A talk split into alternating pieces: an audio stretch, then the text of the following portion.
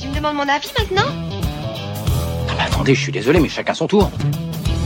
Ça prend 5 minutes et puis après on est tranquille, on peut faire ce qu'on veut. Et toi, Nico, alors, qu'est-ce que t'en as pensé?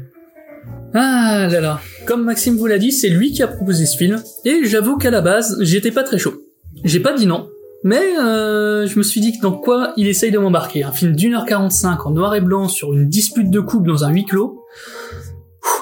Donc j'avoue que j'ai un peu traîné à le regarder. Et puis un jeudi soir, après une petite soirée, deux trois bières, je me suis dit allez, finissons-en, regardons ce film. Et parfois l'univers, ou plutôt ici un réalisateur, te rappelle à quel point tu peux être con avec tes préjugés, parce que ce film est tout simplement incroyable. T'es rassuré? Non, pour vous dire, on, on, se, on se donne pas du tout nos avis avant. Et j'avoue, j'ai un peu pris un mal, j'étais sûr que t'allais aimer, j'ai pris un peu un malin plaisir à faire genre, ouais, je sais pas, ça pour te faire croire que j'avais pas aimé. Le film est incroyable. Bref, continuons. Dès les cinq premières minutes, le film te chope par le col comme un videur en sortie de bois pour te balancer sans trop d'explications dans l'intimité de ce couple.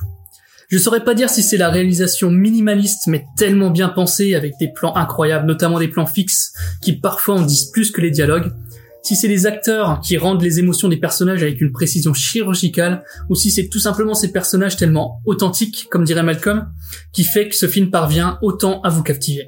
On a un peu l'impression d'être une poupée de chiffon qui virevolte au rythme des disputes et des réconciliations.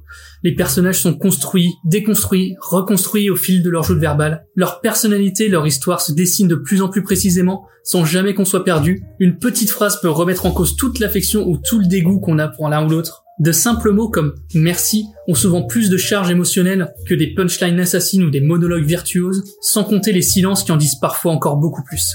On suit avec eux la cruauté avec laquelle ils vont tenter de se détruire. On subit cette escalade de la violence dans certains dialogues qui donnent l'impression qu'elle ne va jamais s'arrêter, contrastée par des scènes de complicité tellement douces et passionnelles.